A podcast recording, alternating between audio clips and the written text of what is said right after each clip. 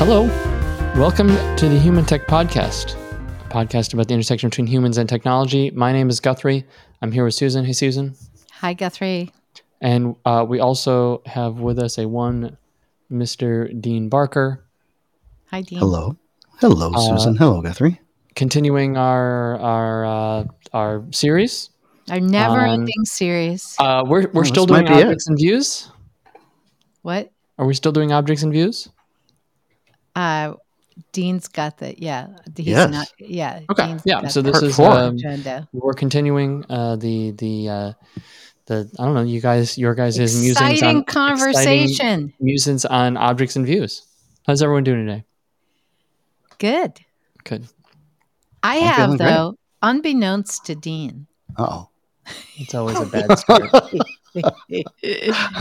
Uh, I have, I have, I have something I want to kind of, I don't know, argue about. I don't know, discuss. oh. All right.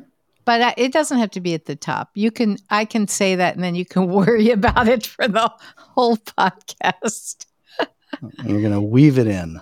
I am. I'm going to All kind right. of see where we go. But there is a discussion I I would like to have. So at some point we'll have it today, and you have Well- no idea what it is.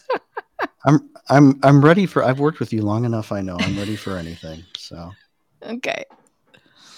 All right, Dean. Where did we leave off last time? so we This is yeah, number three or number four. Uh, 4. number four on this on a on this topic where we've been going back and taking a historical look or a hysterical look depending on your view of it uh, of uh, about technology and hardware and software but because we were t- wanting to talk about the idea of object oriented user experience so where do we leave off and what do you want to talk about today? So we left off in the last episode with communities of practice and programmers and designers being from Mars and Venus, or maybe it's Venus and Mars, I forget the book, but being of different ilk in different communities. And we were talking a little bit about how um, object oriented programming and object oriented UI design are not the same thing, similar but different. And so Yeah. I wanted to go into some modest technical detail about what object oriented programming is. Okay. And then I think we can get to the nitty gritty of UI objects. Uh, Yeah. So maybe I'll start with the the programming side of the fence, and then we Okay. can segue, and you can take over on the object view stuff, and we can get to the details about that. Sound good? Sound good. All right. So, just to follow up on the history lesson, object oriented program is related to history in as much as there was, I think it was in the 60s, a program uh, from some Scandinavian uh, research institution called Simula that led to the development of Smalltalk. And there's uh, a lot written about the early history of Smalltalk, but it Which was is like a programming language. it is a programming language. It's often credited as being the credited as being the first object-oriented programming language. It's not. Simula was. It preceded it and informed it. Uh, I, I suppose, in part, you know, we've had this phrase that that I stole from Theo Mandel, object-ish, right? I suppose it was in part more object-ish than truly object-oriented, but nonetheless, certainly, Smalltalk popularized the whole idea. And Mhm. so, if you think about the history of programming languages, um, you know, you've had BASIC, which a lot of us of my generation kind of grew up on. That was the first thing I learned to program in C, Pascal, Fortran, other languages. Uh, prior to Smalltalk, Smalltalk is really the language that created the movement around object oriented programming. And then out of that came C, came Java, came Python, which is probably the most popular language now. All of these things come out of the constructs that uh, Alan Kay and others developed at Smalltalk.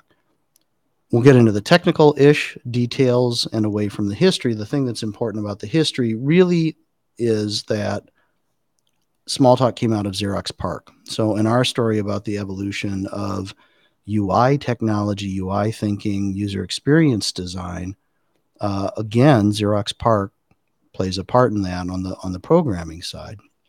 And so, what is object oriented programming? Object oriented programming is um, like object oriented design, it's a way of thinking and doing work. So, within that community of practice of programmers, developers, engineers, lots of synonyms in our world, uh, there's a way of thinking about programming based on the older languages, like I mentioned, and then based on the, the more modern languages. The more modern languages are object oriented, in contrast to what were described as procedural languages, right? And so if you think about when you when you code, if anybody's ever even seen in a movie lines of code on a screen, they're they're done in in blocks or units, right? And and what are these chunks of code?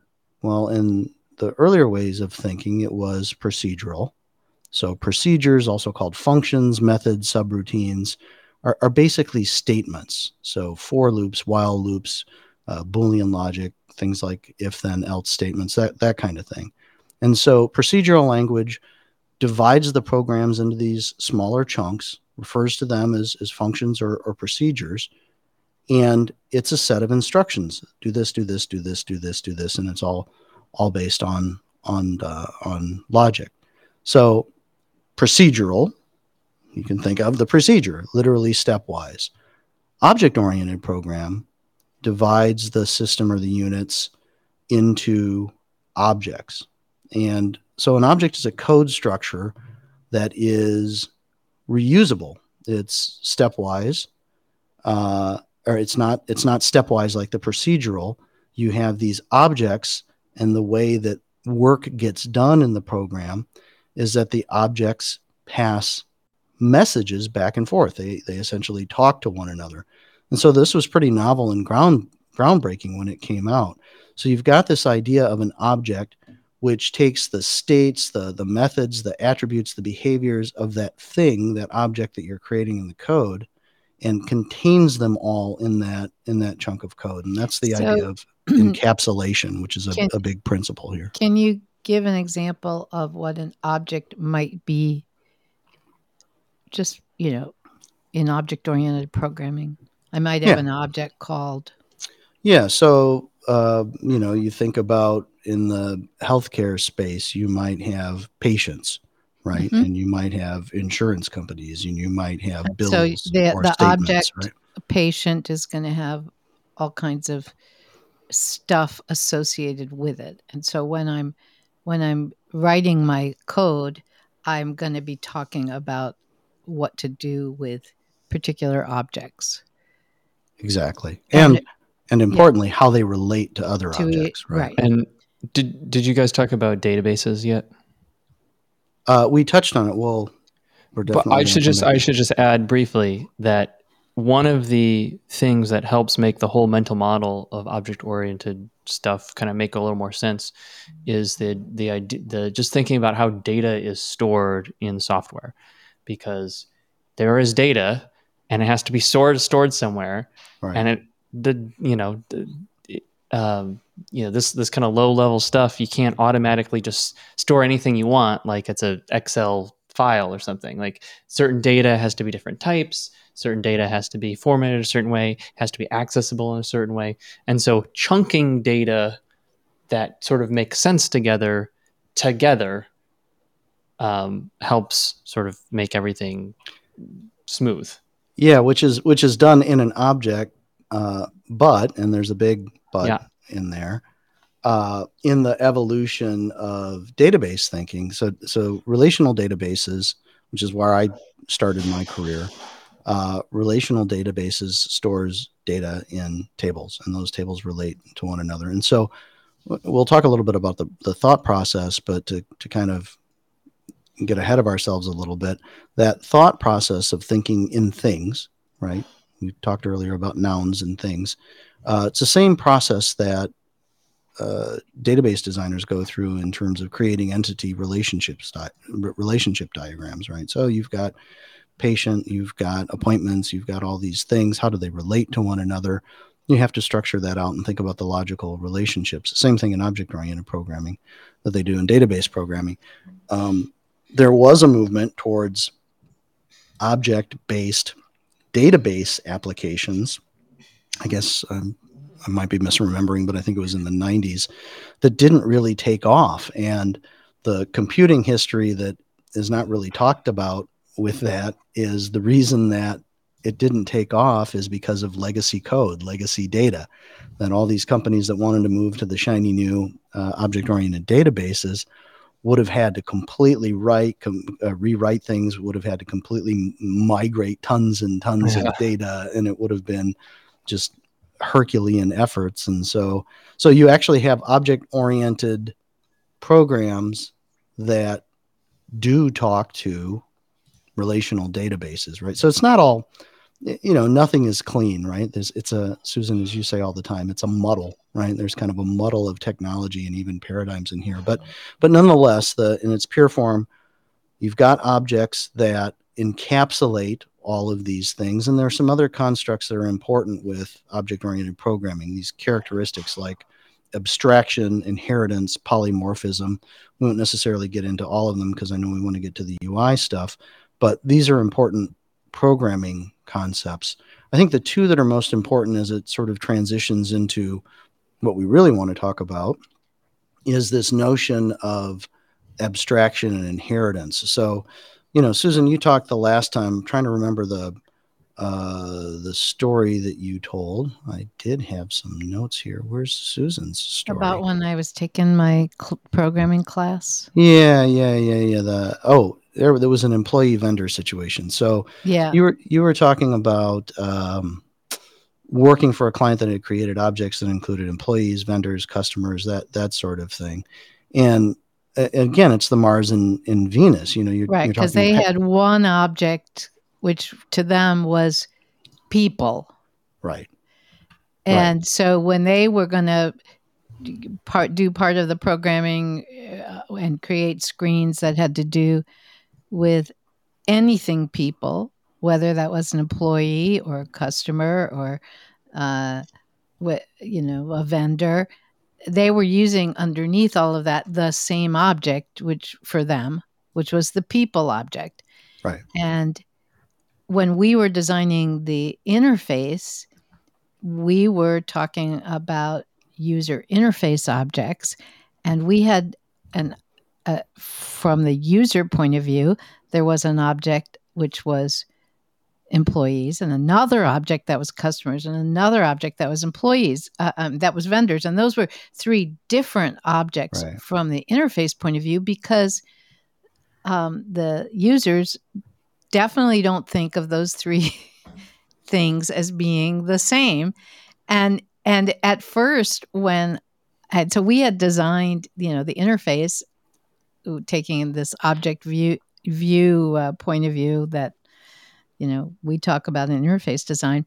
And then we're trying to have a conversation with the programmers about what we've designed.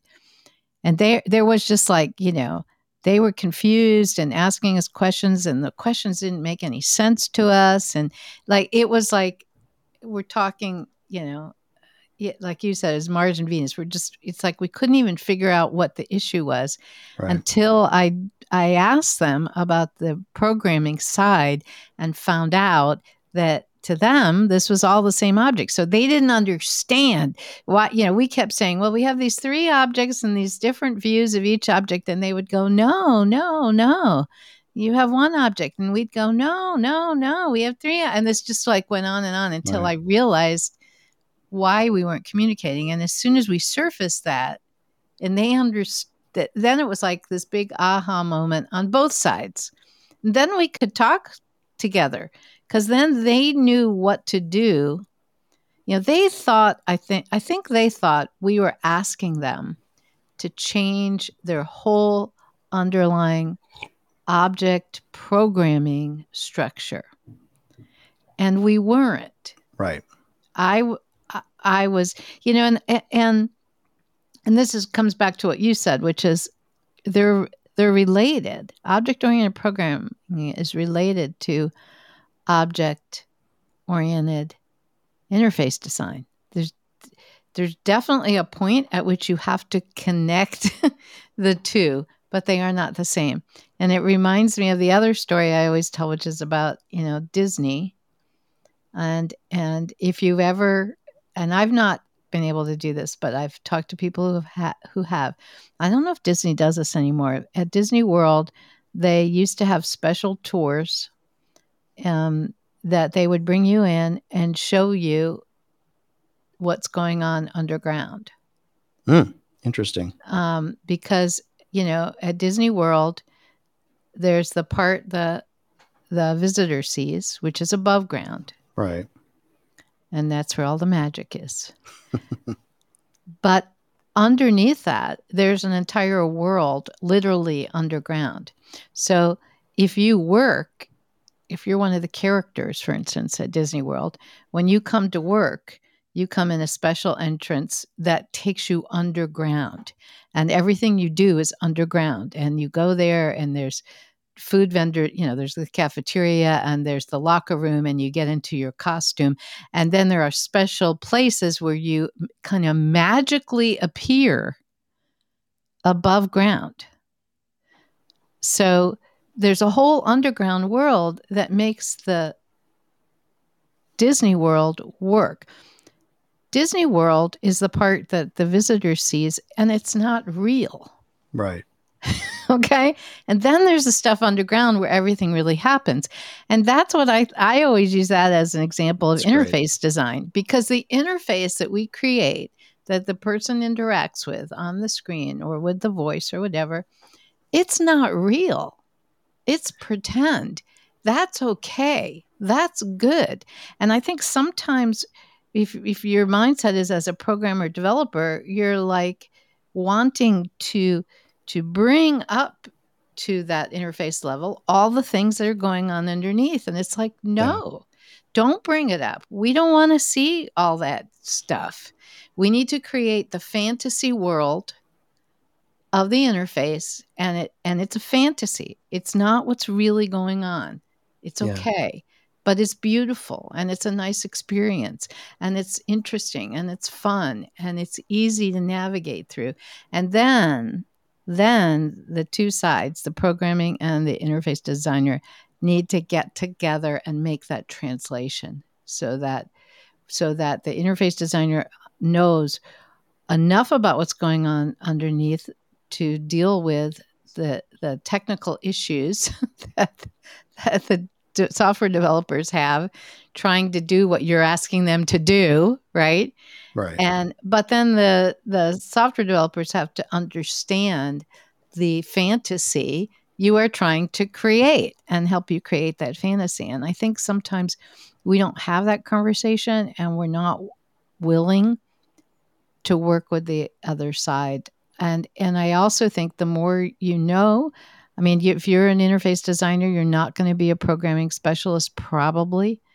It'd be really it's really hard to to keep up on both points of view and both bodies of knowledge.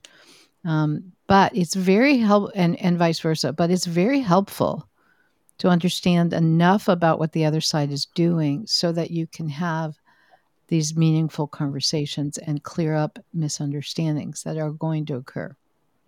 All right, Yeah. that's my rant. No, no, that's a that's a great rant, and it brings up a, a ton of really important um, ideas and issues. And and if we kind of work backwards, that that whole idea of the the fantasy of a system, the imagination of a system, right? That we talked in, I think, the first episode in this series about uh, mental models and conceptual models. Yes. Right. And so, as communities of practice, as human beings, developers are going to have a mental model about a system. Designers are going to have a mental model about a system. Yeah. Ultimately, the one that matters is the end user's mental model. But there is this imaginary world that you can think of as logical or conceptual. How we understand that and communicate it to one another, communicate about it with one another, rather, in the work that we do to produce software is is vital. And since we do have different paradigms, different tools, different ways of, of working and thinking, we have to reconcile that, right? Because it's not just that imaginary versus real world, it's that logical or conceptual versus physical world in both these communities of practice, right? Because the programmers are going to do their work. They're going to think in terms of objects and classes. I want to come back to classes here in a minute. Um, they're going to think in terms of objects and classes and doing all the work of managing the, the procedures and the data and everything within their code. And there's a physical reality to that code right. and how data is pushed around, you know, back to back in databases and things like yep. that, as we discussed. That's a very physical, real thing, thing to them. That's not mm-hmm. just a conceptual or logical mm-hmm. model. Mm-hmm. Similarly, we have our conceptual logical model, you know, usually done with boxes and arrows. You can use UML diagrams, that, that sort of thing, and get more technical. But ultimately, what we do as designers is manifested in screens, buttons, tables, widgets, mm-hmm. forms, whatever, mm-hmm. right? And so we both have a conceptual and physical idea of the thing, and yep. that that all has to be reconciled. So, that's that's what cross functional work. That's why it's so hard. That's why it's so hard. That's right. Well, it's like what did I what did I read? I think it was, uh, it was like a, a therapy thing, you know, psychology for relationship problems and and whatnot, and uh, something like seventy percent of marital problems are never reconciled.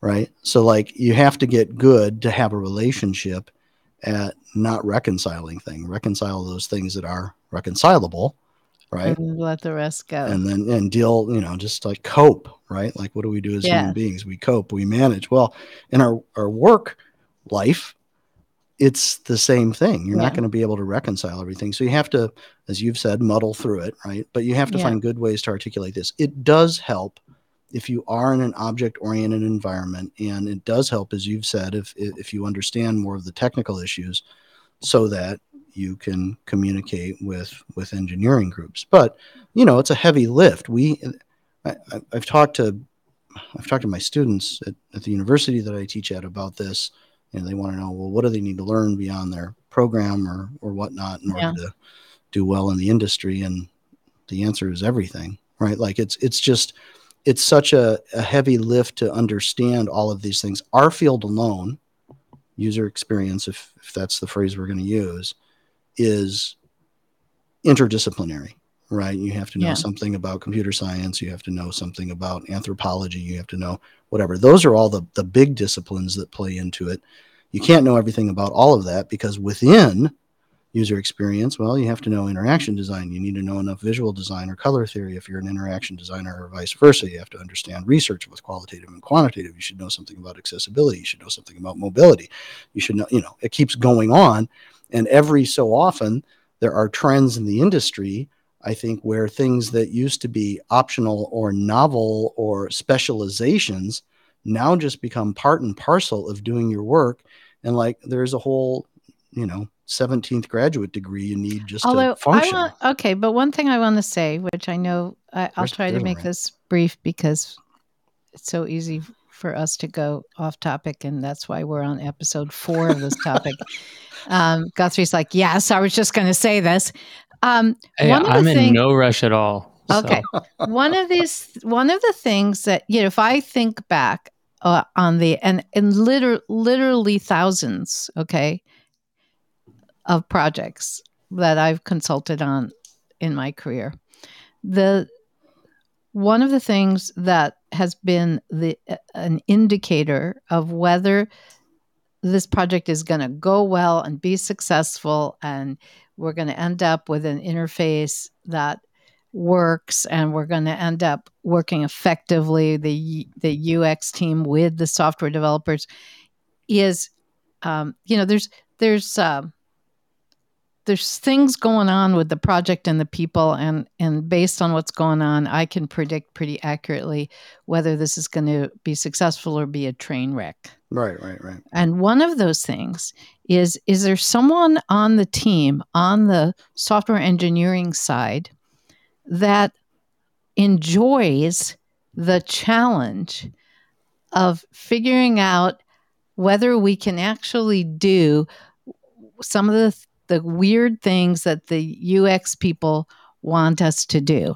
Like how you know they don't think it, if everyone thinks of it as oh my god, I can't believe they're asking us to do that and that's right, not going right. to work because of this and that. If everybody is just like rolling their eyes and thinking these people are a pain versus there's one person over there who's like, oh, I don't know, I bet, I bet we could do that. Let you know, if we just thought of it this way, you know, that's that thinks of this uh, interact th- this relationship between the UX people and the software developer as a fun challenge, right? right, and is interested in how might we do things slightly different and get that result.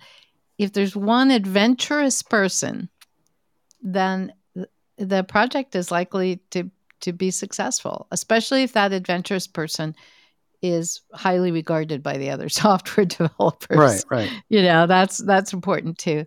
So yeah, no, there's there's uh, it's real it's really interesting. You know, I've always said um, you know you were just talking about all the things you need to know and you can't i think it's i think it's impossible to focus on either software development or and i don't think it's possible to to on a particular project to be a software developer and a ux person because i think you need to focus. You might be able to switch back and forth on the projects.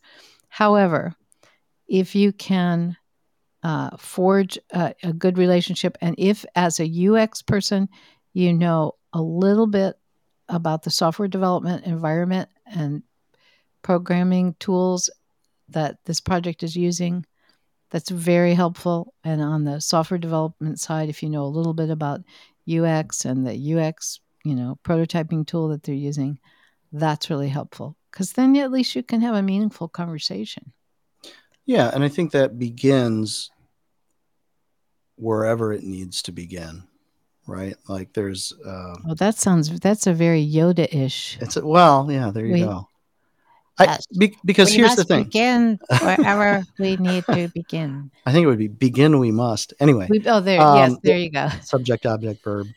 uh, but but I think it, it's like with with parenting, right? Like you you have to, particularly as they start to get adolescent and teen, and as I'm now finding out, which you've already known for years, college years, uh, you have to m- meet the, your child where they're at with certain things, yeah. right? And so, in any relationship, if you're the one actively trying to pursue, you know, an exchange, an improvement, um, and facilitate that, you have to begin with wherever the other party is at right? And so yeah. I, again i just think that yes the more that you know about engineering the easier it's going to be to communicate. Right. But you know it's also a two-way street right? Yep. so there's there's some of that that's that's in order.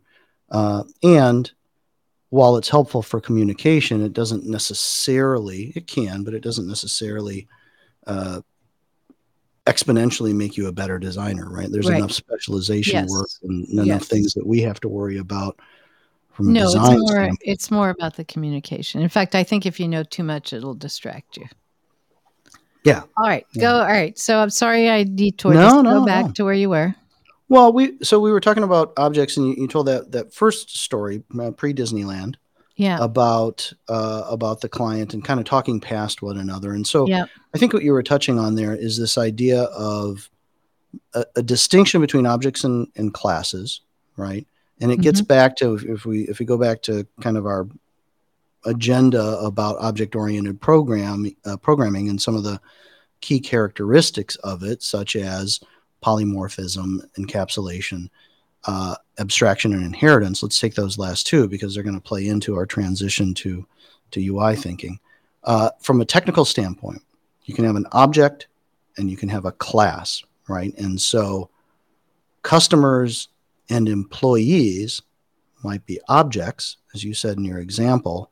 People would be a class. Mm-hmm. right? And there is this idea of inheritance, where, for Mhm. example, customers and employees all have an address and a phone number. They have these attributes that get inherited from that higher order of thinking, that higher level of thinking about the thing, Mhm. right? So, object oriented thinking is in part taxonomic Mhm. right that that's that's part of the whole deal about the thought process of thinking that way and so while there are benefits from a certain structure that you might have from a technical standpoint that may or may not map precisely to what you need Right. from a design standpoint Exactly.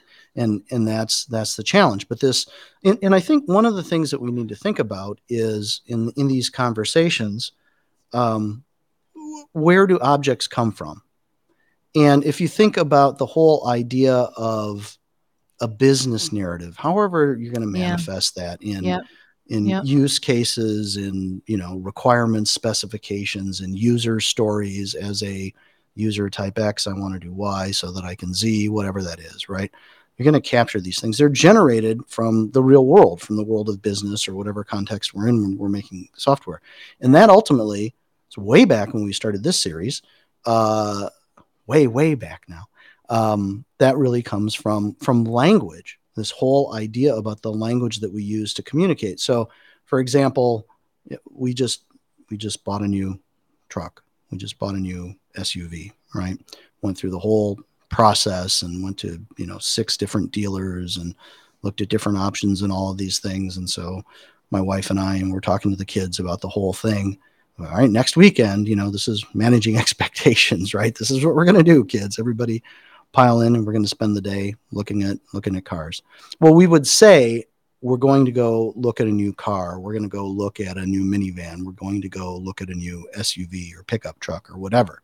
Never once in that conversation did we generalize to say we're going to go look at and purchase a new vehicle right? The word vehicle never entered Right. our lexicon because we don't think that way right? So you know we talk about kind of top down in engineering about classes and objects but really how these things are derived isn't from uh, isn't from the inheritance and, and thinking at that level of abstraction. It's the other way around. It's getting to sort of the the primary objects that are in your user's world and then generalizing up right? And we do this on the design side as well as on the on the engineering side but those models are different so it's Yeah, an analytical technique you Right. know? And I think this is one reason why it's easy to end up with interfaces that are not that don't match the user's mental model if in fact the the uh, software engineering team is working off of what business is telling them to do and if business has their view of the world which is not the same as the user's view of the world right then what you end up with is you end up with all the programming code stuff bubbling up into the interface and you end up with not just you know objects but what things are called absolutely being Right. based on on you know this this view of the world um you know that and it's interesting because you can have a view of the world that the software engineers have you can have a view of the world that the business has and you can have a view of the world that the user has. You can end up with three different views of the same world that don't look at all alike and don't have the same terminology and then you wonder why are why do the users not able to do this thing? Right, why right. are they having such a hard time? Well you know nobody's agreeing on what these things are or they're using terminology like vehicle you know and vehicle it's like okay if I- and it's interesting you know it's like okay vehicle appears on the screen and that's not i'm thinking about truck. I can probably figure out pretty quickly what you mean by vehicle but but should i have to? Right. And you know we take that little few seconds and and you know of of disorientation and then we add it with a few more seconds over here because you called this this and and and you know it's all these things i always say it's not just it's there's no usually not one thing I can do to tell you to make your your product usable. It's this combination of all these little things that you didn't do a good job at in terms of matching the user's mental model that now you have something that is hard to learn and hard to use. And then you put on top of that, it's not just something as simple as calling something vehicle instead of a truck. It, it gets even, you know, much more deeper in this conceptual model where you've got, you know, objects and views of objects that are really far away from how the user is thinking about it. It's like, you know, that's how the company is thinking about it. But, you know, the company's view of the world doesn't always match the user's view of the world. Without a doubt. And, and so this idea of different models, different mental or conceptual models, even different physical models for the things that we create yeah. is a real problem because you've got what we're doing from a user experience UI perspective, you've got the application and the, the programmers that, that are potentially dealing with uh, an object model from from that perspective you may have a, a related but slightly different entity relationship diagram representing a you know a, a, database model for those who still think in, in that way and all the as you said the, the definitions of the things you know some sort of data dictionary some sort of glossary from a natural language perspective on the design side whatever all of these things you might have a domain model that yeah. exists for example at an enterprise level which is how here's how we talk about healthcare or finance or CRM or whatever, there are industry domain models that are generally accepted in certain contexts as well, and that sort of thing. And all these things need to be reconciled because at the end of the day, yep. you're creating something for somebody to use in the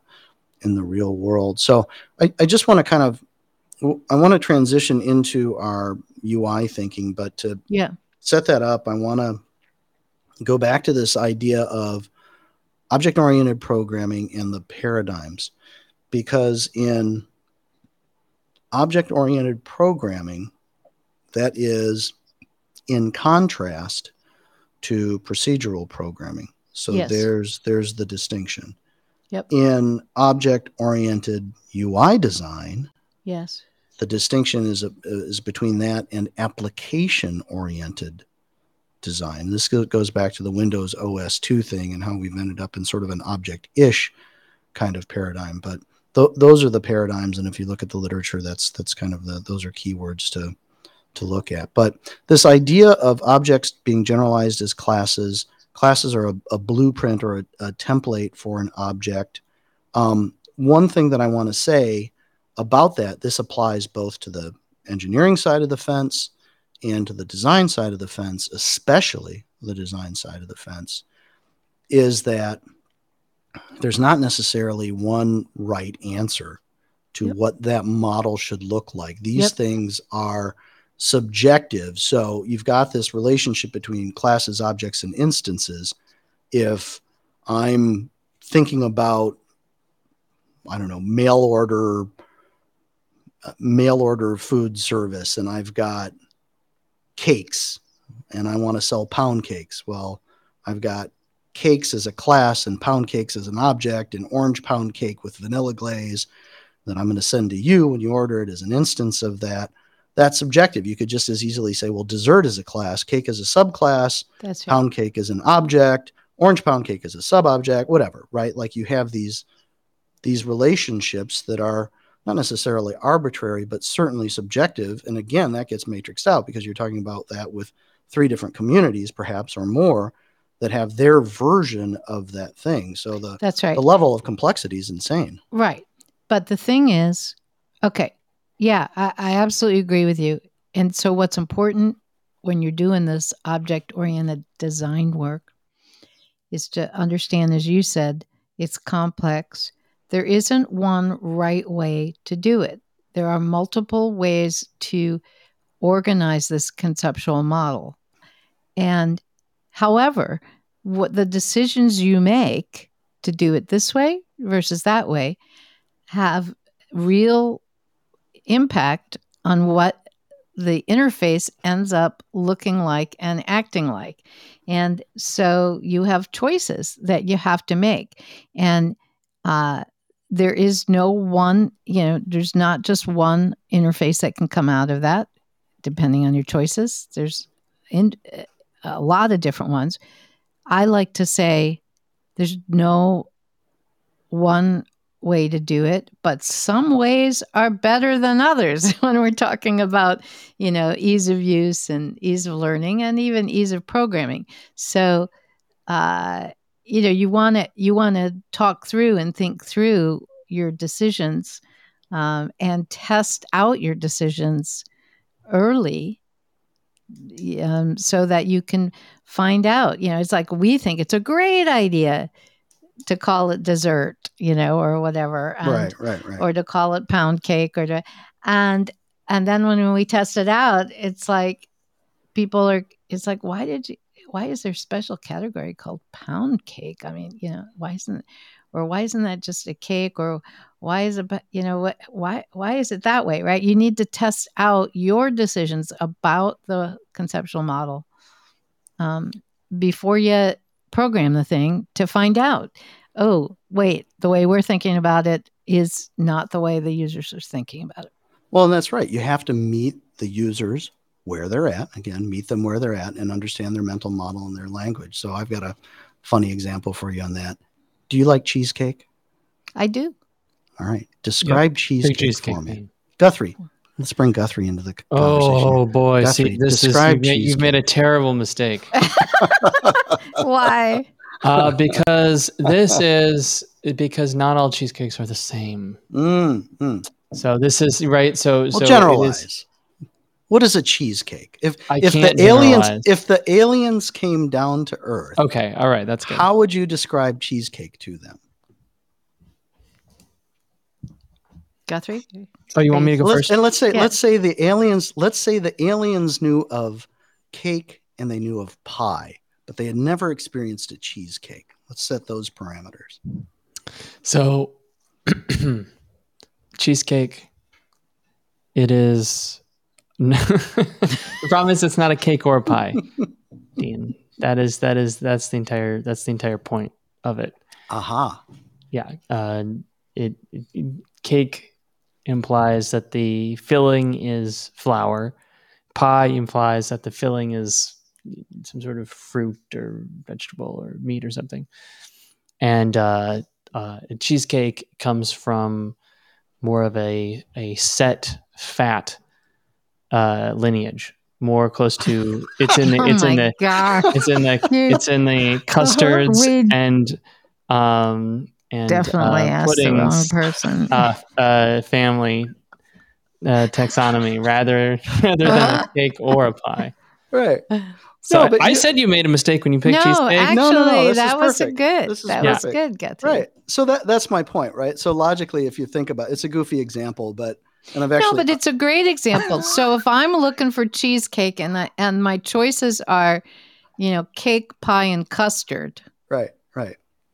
As my categories right what right. am i gonna what am i gonna do um, the well, other way to think about it conversely uh-huh. Uh, if we really want to do one other level of abstraction here is uh, the difference between all those is how does it become firm how do you take things that are soft and bind them together in a form so with regular cake you're using the proteins of the flour and maybe uh-huh. some maybe some egg mm-hmm. right so like what are what are you know in the in a pie situation you're really not you're using the sugars to become but this is exactly the problem we have in interface design because you're going to get these domain experts right and they're going to tell you, oh my gosh, no, you can't design the interface that way because actually a cheesecake right. it was uh, the binding of the right, and they want to they want to design the interface based on their knowledge, right? But you know, the regular person going to order a cheesecake doesn't have that domain expertise. well, that that's level. right. It's on the consumption side, and I think that you know if you think about a, a cake is a flour confection and a pie is a filled crust, right? So a cheesecake is, Is really a, should be a, called a cheese pie. it's a cream cheese pie. A cream cheese It- pie. All by no and that's what cake. we're going to call it That's right. in the order form But- because but that's no- what right. it is. But nobody. So the But mental nobody model will users. find it. That's right. So so that that's where we're going with this. And Yeah. not Yeah. only will nobody find it, but from a from a both a technical and design standpoint, again, there is this idea of inheritance, right? So you inherit these attributes from the from the parent class of the thing. And so, you know, you have to the cream cheese pie might be pure logic, goofy example, and you can logically argue for that, but there's no earthly reason you would ever use that language. And the problem remains where do you put that in the taxonomy, right? Which is not to say that everything we do from a design standpoint is about taxonomy and information architecture, But uh, a an- lot of it is. Some of but it it, is. it's related and you know and particularly when you get to the relationships and the semantics there's a there's a relationship between an information architecture taxonomy and an object model the object model has a lot of uh, complexity built into that. But anyway so th- and this gets back to the whole idea i touched on a couple episodes ago about semiotics as a way to think of this because you've got the three dimensions of that are syntax meaning organization semantics meaning labeling and pragmatics. How are the things used? And the cheesecake is used in its own way. Uh, another very tricky one is, you know, um, is you know, is ketchup a solid or a liquid? right, because it bedevils everyone, uh-huh. right? Because it's not, it's sort of neither. it's mercurial Or Windows is, you know, glass is technically a liquid, but not really. well that gets into state then Yeah. so now we can have the state conversation about objects anyway so we wanted to get i think in this episode from the object oriented programming and Yeah. technical to the design side of the fence so yeah. objects and views. Uh, so Susan, let's let's talk a little bit more about that and, and maybe get a little bit more concrete in terms of objects, views, and how that works from the design side.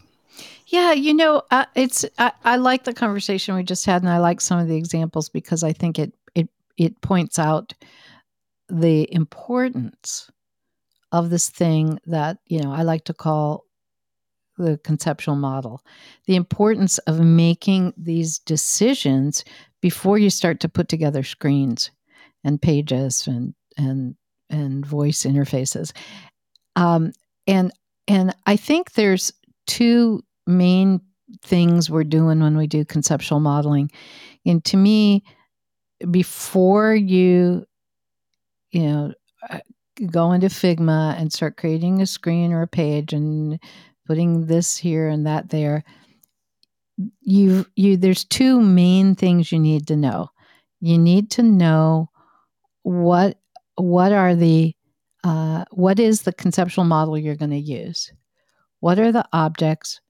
What are the views people are going to have on those objects uh, what are the actions they're going to take on the objects? What are the attributes of the objects? What are the relationships between the objects? And the other thing you need to know which is related and and and you go back and forth between the two is what is the task that this person is trying to do and what is the order of the task? What do they want to do first? What do they want to do next? Um, and those two things get married together the objects and the tasks and the task flow, or which has lately been called user flow. Um, uh, although it's not a user that's flowing, it is a, ta- a task the Ew. user is doing. but um, uh, those, you know, at the at the heart of it, that's what you're trying to to get a handle on in conceptual modeling. Because if you have that if you know your whole object view structure and you know the task flow you know then you're ready to start designing these screens. And if you don't know that and you haven't worked through that and you haven't ironed all this out and you just jump right to designing screens i can guarantee you you're going to design screens and either a you're going to have to make a gazillion changes to those screens uh, before you're done, or B, you're not going to make a gazillion changes and you're going to end up with an interface that people can't learn or can't use. So, for the purposes of trying to make this a little more concrete for our listeners, and and at the risk of completely blowing up our podcast here, how would you feel about a little real time analysis? Uh oh. Go ahead. Uh, well, I thought we could we could look at something together, and uh, we don't, you know, we can. A lot of people are listening, Yes. not looking. Well, but they will look at, at this afterwards, or maybe Okay. as they're Yeah, listening. go ahead. Go for it. play along. Uh, so I, I was thinking about this, you know, this morning as I was looking at my notes and thinking about well, how do we talk about this and, Yeah. and and try and get more concrete. So if we take an example, it could be it could be anything that's that's common that we would both have common ground and that most of our listeners would have common ground for Yeah. understanding. So, you know, Amazon.com or Spotify or some something. Yeah. Microsoft Word, something that's ubiquitous, right? And we can look at that together, you and I, and talk a Absolutely. little bit about Let's this. let's You pick spot, let's pick Spotify. Spotify. Okay, Spotify Yeah. is our our weapon of choice. Yeah. Uh, that's um, everyone lo- loves to pick Spotify. Oh, okay, all right. Is that all right with you then, Guthrie, that we pick Oh, it? I don't care. It's your. You guys do what you want. I'm just. I'm just telling you that. Um, so, uh, as part of my job, I've I've interviewed hundreds and hundreds of uh, college um, UXers or people recently graduating who are doing UX, uh, ju- junior UXers, and um, everyone's uh, uh, capstone project is always Spotify. Really? Seriously? yeah, like sixty five percent of the time they've they picked funny. Spotify as their as their case study example. Okay. So It's it- got it's got cards. It's got there's interesting It's yeah just- objects and and most views. people It's not know perfect. Yeah, okay. Yeah, yeah, yeah. It's yeah. okay. It's All got right. different Well, apps. So I, I just fired up Spotify, so I'm Yeah, I'm not looking at the camera. I can't see you, so Okay. uh, if you need need me, just holler. But here I'm looking at Spotify. I'm, I'm on a Mac. I'm looking at the the app, right? Now I'm on Windows. Okay, so we'll see if there are any distinctions there. You have your. I can uh, also do it on my phone. Yeah, that brings up special cases. Maybe we can. Maybe we can move I'm going to to do that. both. I'm going to do both. Go ahead. Okay, Hey, all right. guys. Parallel tracking. Yes. What? Uh, you do know that I can just share Spotify with you if you want. You mean on the screen? Or you mean like one license? We all use the same account. Oh, I see. You want to do that? Look at that. Okay. Okay. All right. Well, we can do that. We can do that. Except I can't ahead. see the bloody thing. But Go ahead. oh wait, I can make the. I can enter full screen mode. Ah, that's magic. Okay. Very good. This will work. All right. So Guthrie, you are sharing. Uh, so if you look outside of what you're sharing, uh, there is a menu at the top, right? And, And so, by the way, this is the new uh, Spotify UI. They have this is you know recently did their big rolled out update. So okay. just saying. And I am getting now I've completely lost all of my windows. So I have no idea where you are, Guthrie, but I'm going to look at Spotify and come back to that. So what I'm seeing is in the upper left, a big home button. Very nice. We like to have that. There is a search. Very nice. And then there is a your library. And then a menu that scrolls. It says playlists, podcasts and shows, albums, artists, etc. And then there's a list under that. And then in the main area seems to be an ad and seems to be recently played things. And then on the right seems to be, I don't know, I don't seems what to be that is. recommended stuff from what I've seen Yeah. to before. Maybe. All right, Susan, you, you take over while I try and find where you guys are in my mess of tabs here. Well, you know, I think one of one of the ah, There you are. Uh, you know, if we are now, D- Dean, did you want to look at this in terms of objects and views? Yeah. Yeah. So yes, for, so first of all, let's let's deconstruct this and say, well, what are the objects we're dealing with here? Mm-hmm. Oh, Guthrie's Yeah. got a different view than I have. Interesting. That's what I said. I have the new. I have the new one, so it is Alright. different. Okay. Well, this brings up a this brings up a real. I'll I'll so i as I was talking through what I I just saw, it was literally labels, home search, your library, playlists, etc. Guthrie, what what you're what you're showing the the toolbar right that you have uh, the the icons on the on the left, those are not labeled.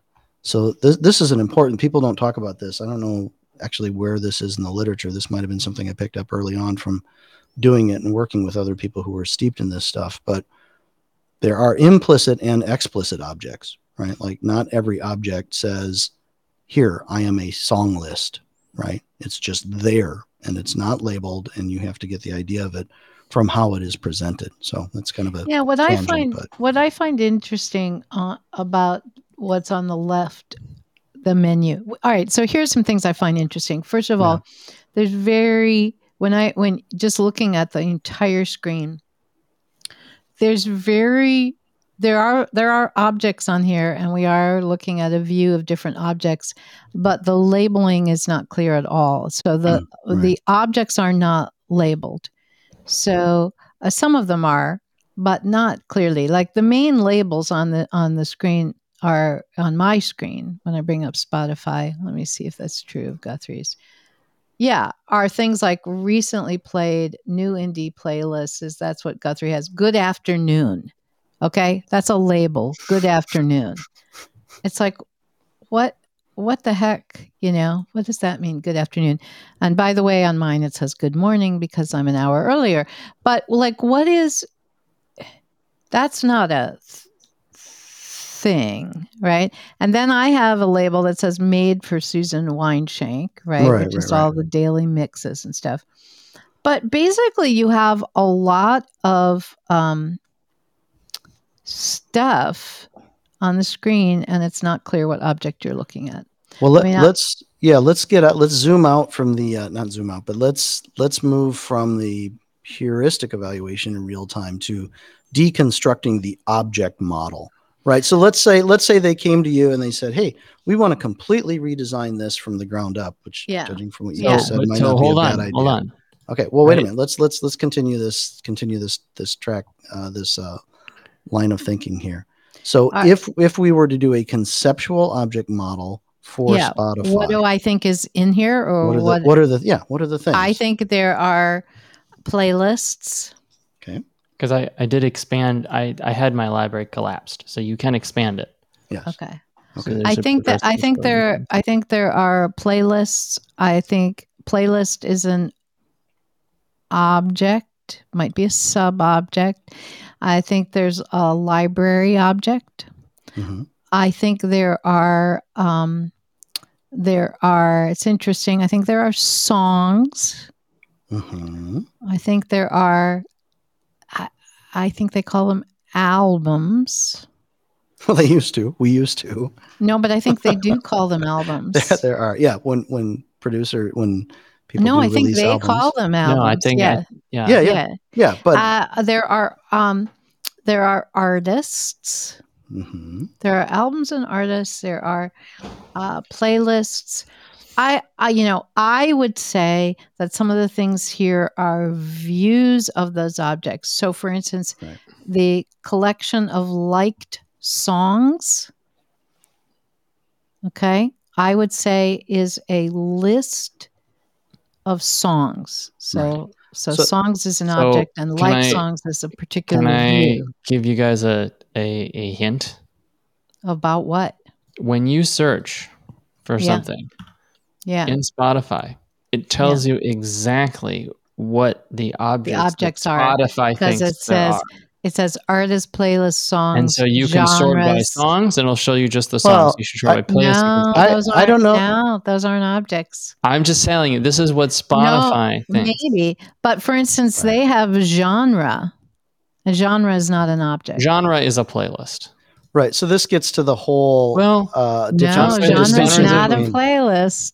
What is So is genre? This gets to the distinction between the information architecture and the object model, right? But if we yeah, because we can go crazy with this is like we could go to 17 episodes with with continuing this but i want to i want to take it back up a step just to try and give the people who are listening who have never done this before some Yeah. insight into the thinking so let's go back to kind of the first few things that you said playlist Yeah. library albums artists songs Uh, leave it at that to start right yeah. so the the the thought process the object oriented thought process is to say we have these things.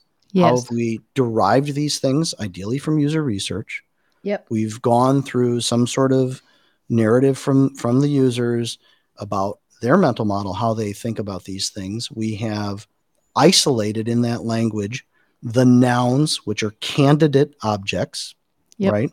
And the verbs, which are candidate uh, tasks or actions. And we create a model that's going to inform our screen design. And that model is, it can be just boxes and arrows. The, you know, most refined way to do that is probably in UML. But if you're just doing boxes and arrows on a whiteboard, you've got playlists, library, songs, albums, artists. And the thought process is what are these things? Can we define them? What should they be called using the user's language?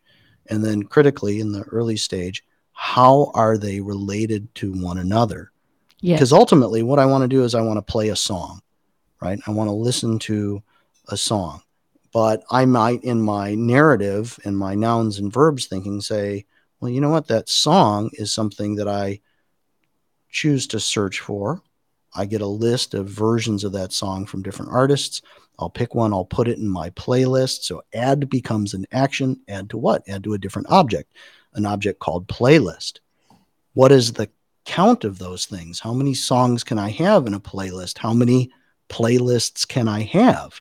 We have to identify the number of those things. So we do this analysis of objects, attributes, actions, count, all of these things about an object, and then define the views in order to serve the information up to the user. So that, that's kind of the thought process yeah that we and I, and. I do want to point out that you know it's so so it's it's interesting because when we're designing something we have to think about what is the user's current mental model and we want to make it so it fits with that but some but but it doesn't have to be a hundred percent if we have a good reason to do something slightly different and the example i want to use here since we're talking about Spotify is there was a moment in time with any of these Spotify Spotify or Spotify like programs where if you ask the users about their mental model about listening to music, the word playlist would never have come up. There was no such th- Hmm. thing as a playlist. You know, there were maybe albums, there were maybe CDs, there were artists, but uh, because, because you weren't streaming music this way, the idea of a playlist. So if you had, you know, just designed it based on the, the user's current mental model at that point in time historically, you would never have introduced the concept of a playlist. But you so you can you can build in things that are new, but you have to know when you're building them in that it is new and you have to Yeah. think about therefore should we do this? How what is it? How, what do we call it? And you know and test it. And if it's if it's a useful object and or a useful view and you've named it well then your testing will show that people go oh i get it. It's a list of songs i like you know? So it you can build in new stuff but y- you have to know when you're doing that that you are purposely choosing something that isn't part of the user's current mental model and you know then how are we going to make it easy to to learn and understand Yeah, and this is this really describes what you just went through. Describes the relationship between analysis and design, right? And there's a space for innovation in there. So if we're doing Yes. an analysis, we're doing research, we're analyzing our users' what is their world and their mental current model. mental model what is their current task analysis? It's and then well what's the future mental model that we want them to have? What's the future task analysis? Right. how do how do we get there? Yep. So so the process includes that analysis of current state, yep. And then it includes a place for the creative work of what would be yeah. referred to as a value add object. You know, you're you're sitting around with the team and the whiteboard and you're spitballing ideas and you're like, "Hey, what if we had this thing called a playlist?" Right. And then somebody else is going to say, "Well, let's let's use the word, let's use the label collection instead of playlist." Nobody Right. knows what a label is, or what that label is. So so then you get into the semantics, right? Yep. as well. And so there there's there are kind of two steps to the process. There's the analysis of current state, there's the designing of the future state, and then all the way through there's respect, healthy respect for semantics. And I think one of the things that, and I know we're we're we're at at time, so I'll try and wrap it up. One of the things that that um, is, I I just is really important is that you make these decisions and you map this out before you've designed the detail Right, screens. You actually don't want to design the detail screen and then back up into what, what, what is the conceptual model we've created. You want to think about it ahead of time and then and then design based on that. And then there's one other thing I want to say because I told you I was going to I had an argument uh, I Yeah, want to yeah. mention what that is. So I want to make a distinction between when we were talking in our earlier episodes on this topic, and we were talking about graphical user interfaces and and and when objects started appearing on Hmm. screens. You know, when Windows was first developed, and now there were buttons, and now there were, you know, boxes. Right? I mean, if I'm we're looking at the Spotify screen, there's there's boxes and you know things to click on right? And i can click on the little heart icon and you know that's the whole idea of a graphical user interface. And and you know a lot of the design we all do now is based on designing for this kind of graphical user interface but not all of it. I mean if you're doing a voice interface uh, you don't ha- you don't have buttons you know?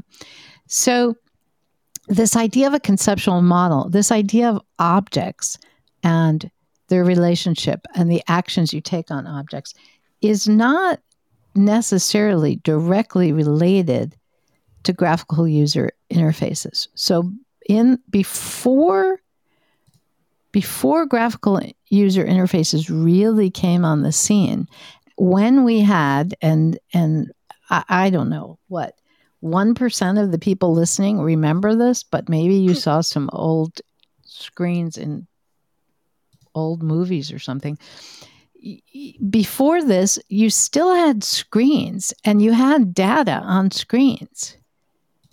Um, you just didn't interact with things by clicking on things Right. you know you didn't necessarily have a mouse uh, but you could still make your way through menus right you could still and we did make object and view uh, uh, and action decisions because it's it's because the and you can do the same thing with a voice interface even though you're not clicking on anything Right. so right.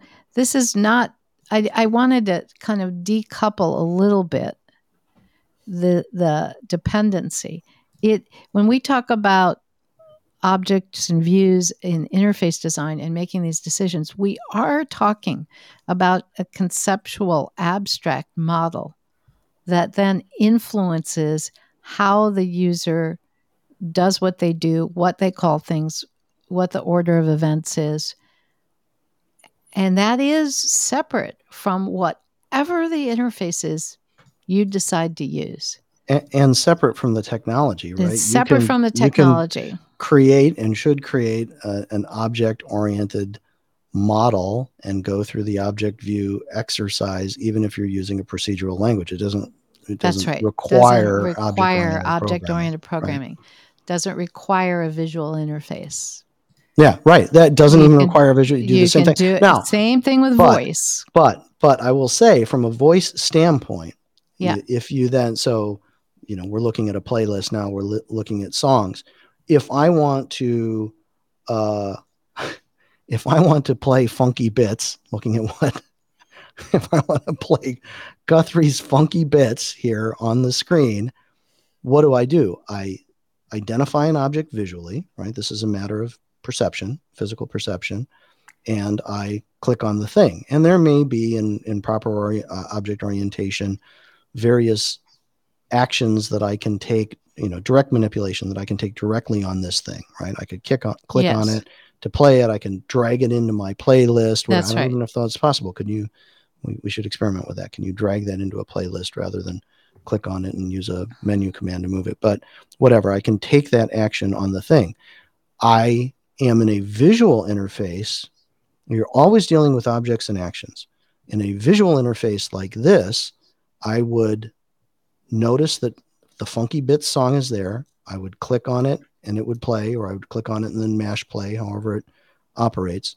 But it is object, then action, right? Yes. If this were a voice interface, hey, computer, Yes. play Funky Bits. Yes. It's action, then Well, and that right? yes. So so that's why that's why you do when you're designing, you have to whether you're doing the conceptual design as well as the detail design, you have to know what is the expectation of how this where then how this is going to be used. Because as you said if it's a voice interface there's all kinds of things i have to do differently. I mean even you know we know for instance that that with voice interfaces um, you're you can't have as many choices because the audio uh, memory is you know is really relying on memory. If i'm looking if i'm looking at the screen i don't have to remember all my choices because they're right. sitting there on the screen. But if you're telling me what my choices are and you're reading them to me then i've got a totally different memory problem now because it's i'm not i don't have the visual cue. And and if i'm on my phone uh, the all the interactions are different. I'm not going to be you know dragging something over and dropping it so you know it's not it's just not Right, I, right, I right, might be doing swiping right? It's it's it's different. And you have to know that. And that will affect and should affect your conceptual model decisions. So that you know you have to know when you're designing the conceptual model what are the intended ways that this is going to be used and you and you got to take that into account as well and that's what makes our job so fun all right we All right. are absolutely over time guthrie Well, this is a long one you got to make us That's okay. stop make us No. stop Never. Never. That's fine. did Uh, we I- do did we do it dean Oh no, we're not done. I mean, we, we can Oh. be done. No, Well, okay, no, so- no, no, no, no. We'll you come gotta do another one. You gotta do another one. Yes, we can do another, or we can end the series here, or we can do another one. No, No. Guthrie's like, nope, nope, Nope, you're doing it. You're more. not done. All right, You're not right. done. You haven't All right, wrapped it we'll up be in a done when you have nothing left to say. Well, that that'll take forever. okay. But The year I want to touch on. 2072. You can Yeah. change topics. I want to go back to the uh, in our next episode then, just so we know yes. where we left Where are we off. going? um, we could explore the you know this notion of of one model and multiple implementations right you have your one object model and then you might have a different Yeah. set of views or different implementation for the desktop for the Yeah. mobile for the voice whatever Yeah. but you know since m- most of our uh, your listeners are probably working in a visual interface uh, we never really got into a couple of key topics around object oriented design Yeah. uh, such as metaphor, metaphor and skeuomorphism. Oh, Let's right. go there. I'd like to pick up there and get get into the real designerly stuff. Metaphor and skeuomorphism. Yes. And you get extra points if you can, don't do it now, if you can spell skeuomorphism when we get back together. It's a great Scrabble word. it would be challenged by my Scrabble people. It has, to, yeah, that is a, that is crazy. All right, Guthrie, take us out. If people are, are still listening and have any questions or comments, how do they reach us? Uh, you can email us at info at theteamw.com. All right, That's the best way to do it. Um, other things to note yeah, Uh, we'll, we'll we'll have to mention this uh, soon as well. Um, we are finishing up uh, writing a second edition. yeah, of one of my things. books. uh, Yeah, so that that will be coming out shortly. So keep an eye out for that. yeah, And uh, we're also um, we're restarting up um, some other stuff. Maybe get the newsletter uh, restarted, sprucing up the blog. So there's sort of a sort of a you know summer projects coming into fruition. So we'll keep an eye keep an eye out for those things if if you're interested about other Team W stuff. All right, Thank you, Guthrie. Thank you, Dean. thanks guys. Thank you, Susan. Thank you, Guthrie. Bye. Bye.